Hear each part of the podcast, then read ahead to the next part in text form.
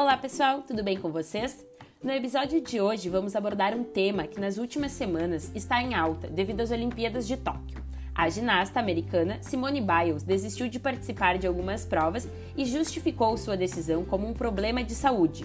O que ninguém esperava é que ela estava falando da saúde mental, tema de extrema relevância e que vem ganhando espaço e visibilidade maior na nossa sociedade nesse último ano de pandemia e isolamento social. No mundo desportivo, verifica-se uma cobrança exagerada dos treinadores, das equipes, das torcidas e do próprio atleta durante as competições, provocando o desencadeamento de transtornos mentais como a depressão, a ansiedade e o estresse. Os atletas de alto desempenho têm dificuldades em conversar sobre seu estado de saúde mental e buscar por apoio psicológico, pois temem lidar com os estigmas associados à doença mental. Então, pensando sobre esse assunto, hoje nós convidamos para o nosso podcast Paulo Paz, também conhecido como Chiquinho, para responder algumas questões e trazer a sua experiência e conhecimento sobre ser atleta e cuidados com a saúde mental. Oi, Paulo, muito obrigada por aceitar nosso convite, nós ficamos muito felizes. Olá, Domênica, prazer é todo meu, obrigado pelo convite. Então, a gente vai começar com a nossa primeira pergunta, que é quais os sentimentos permeiam o mundo do esporte? Bom, uh, eu acho que uma infinidade de sentimentos né, permeiam é, o mundo do esporte.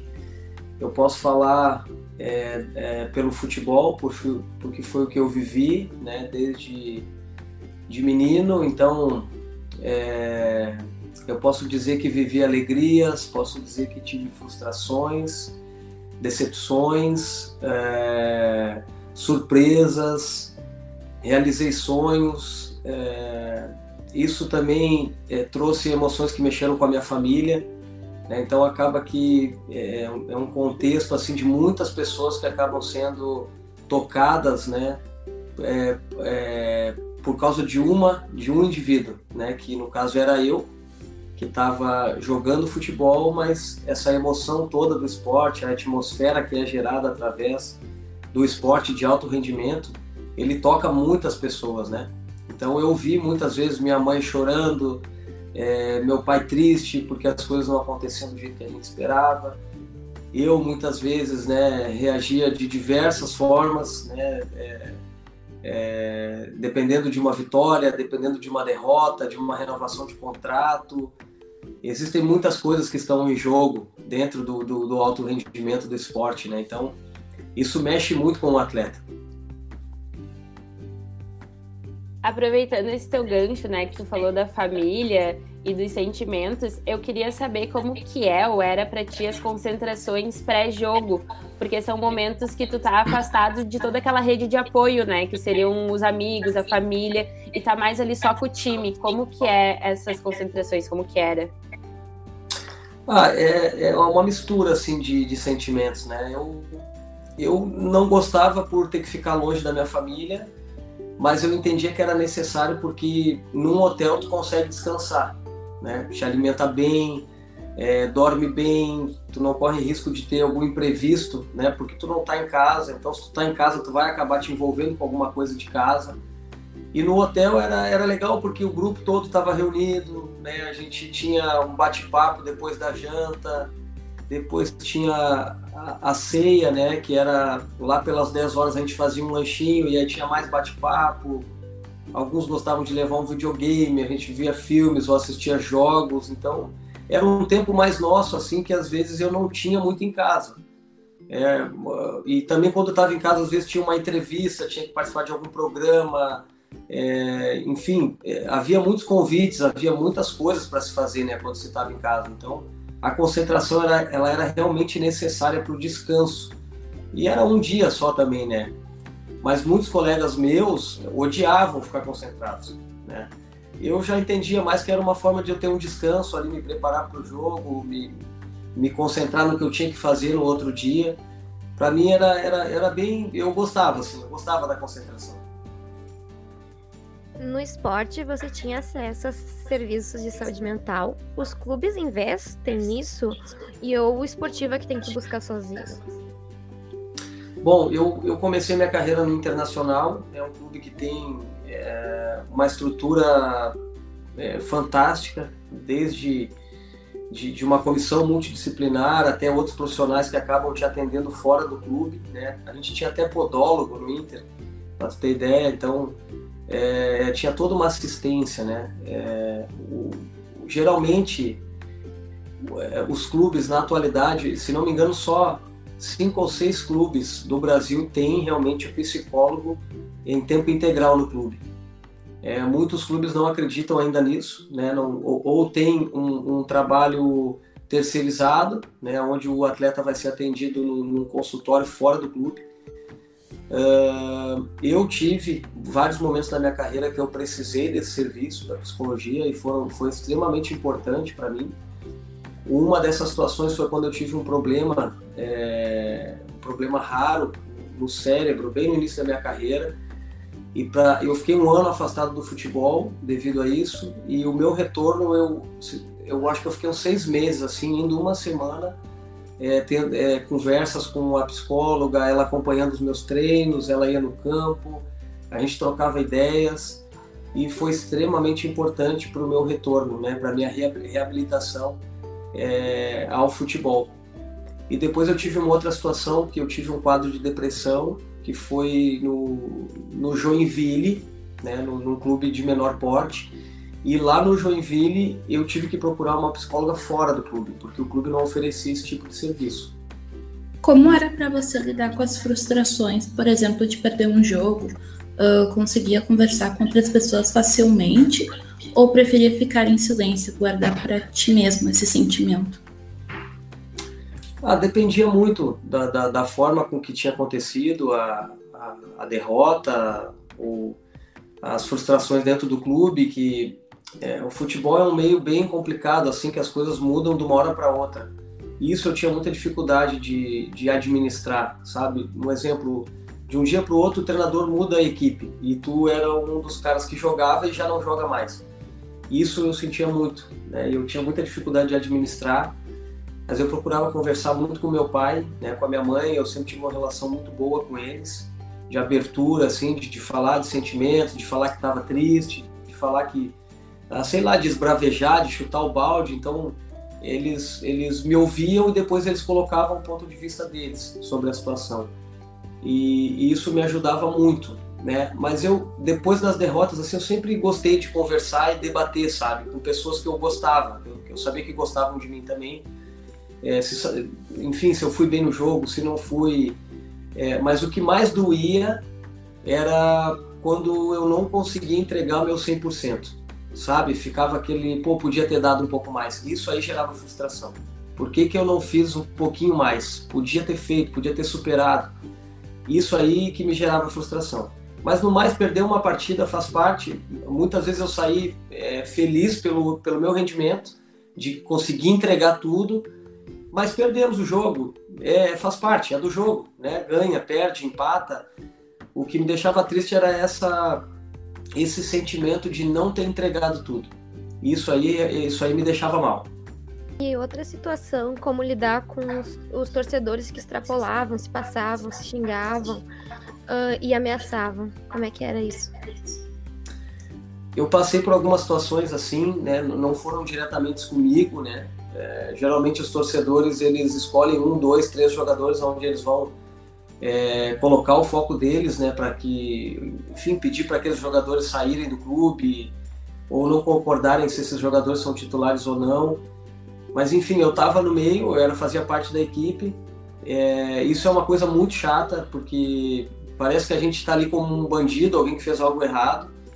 E não é o caso, né? Ninguém entra dentro de um campo de futebol para jogar mal ou para fazer o pior pelo time que ele está representando, né? Então, é, eu vejo isso como uma, uma, uh, uma cultura que, que, que muito negativa de nós brasileiros, pelo imediatismo que nós temos no futebol, né? E as pessoas esquecem que ali dentro, atrás daquela camiseta existe um ser humano que tem problemas, que joga muitas vezes com dores, que entra muitas vezes inseguro dentro de um campo para jogar, mas ele está ali para cumprir o papel dele.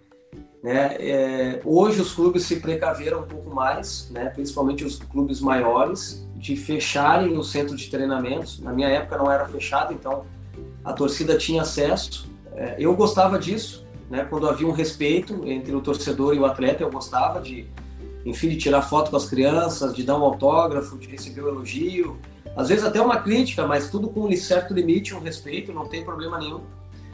Uh, mas realmente tinha torcedores que extrapolavam, né? No caso aqui do Inter, os clubes que eu joguei, sempre a gente tinha segurança, então quando um torcedor já extrapolava, o segurança ia lá e já retirava ele. Então isso aí inibia os outros de fazer a mesma coisa, né? Mas é, é uma coisa que atrapalha muito o atleta, né?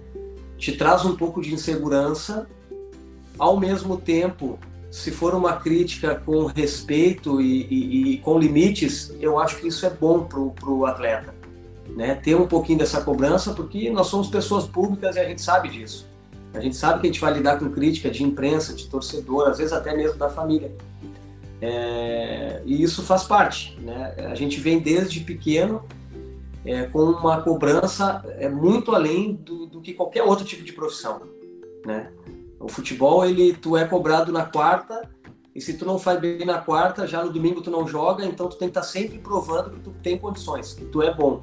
É de quarta a domingo, quarta a domingo. Então a gente não tem muito tempo para relaxar, para dizer, não, tá tudo certo, agora eu posso respirar um pouco. Não existe isso no futebol.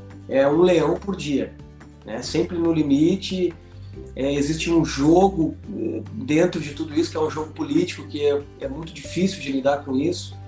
Né? É um jogo de interesse, porque o futebol é um esporte que, que rola muita grana. Então, toda hora tem querendo alguém te derrubar e tu tem que estar forte mentalmente para isso e saber lidar com essas coisas. É, mas a questão da torcida, eu espero que isso mude, porque é uma questão é, do caráter das pessoas, né? de mudar isso. Isso me preocupa, assim, porque uh, os torcedores, às vezes, eles se tornam uh, animais irracionais né, por causa de um clube ou por causa de um jogo, que é algo que, sinceramente, não vai mudar a vida de ninguém. É só um resultado. Tu já presenciou cenas ou momentos que houve banalização sobre assuntos relacionados à saúde mental? Várias vezes, muitas, né? É um, é um tabu que tem, na verdade, né, nos clubes. Os jogadores ficam com medo de, de, de pedir para conversar com o psicólogo, a primeira coisa que os caras dizem é, meu, é, isso é coisa para louco, né? Mas eu que tive já experiência com isso, eu, eu, eu, digo que não é, né? Que é uma, que é um profissional que é importantíssimo dentro do clube de futebol, porque a pressão ela é muito grande. E se o jogador não estiver bem com a parte mental, ele não consegue desempenhar. É impossível é, dentro do esporte de alto rendimento, tu tem que estar tá muito focado para que tu consiga mergulhar no jogo. É, é, de fato, tu está concentrado nas ações que tu tem que fazer e são muitas informações que vêm para um jogador antes de um jogo de futebol, né? E ele precisa executar isso. Então, o, o, eu tive uma, uma experiência assim no Joinville, aonde eu fui falar para o treinador que eu não estava me sentindo bem que eu estava me sentindo inseguro, que eu estava e ele simplesmente me tirou e nunca mais me colocou para jogar. E, não, e nem se preocupou com a situação. E aí a minha esposa foi atrás de uma psicóloga e aí marcou o dia e disse, olha, tá aqui, tem que ir. Não tem conversa. Vai lá uma, duas, três vezes e vamos ver o que acontece. E foi assim, mas o clube não se interessou, né? O treinador nem deu bola, simplesmente como se fosse uma laranja que foi chupada, e jogou fora e botou outro. Né? Então isso é uma coisa que hoje eu, como treinador, eu, eu trago muito comigo, me preocupo muito com os meus atletas, na questão física, na questão mental, se eles estão com problema em casa, se eles se sentem inseguros, se eles sentem medo de alguma coisa, porque eu vivi isso e é muito ruim tu entrar dentro de um estádio de futebol, sei lá, com 20, 30, 15 mil pessoas, 10 mil pessoas, não importa, e tu entra com medo para fazer o que tu mais gosta de fazer. Alguma coisa está errada nisso, né? E a gente precisa tratar isso.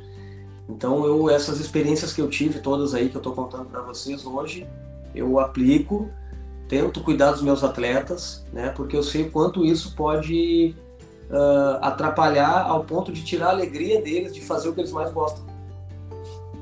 Paulo, as nossas perguntas eram essas, né? Mas eu fico muito feliz de ter conseguido, né, ter a oportunidade de te escutar em relação a esse tema, porque é muito importante a gente ver que além do tabu tem o estigma, né, da saúde mental, de ser frescura ou de ser não ser essencial.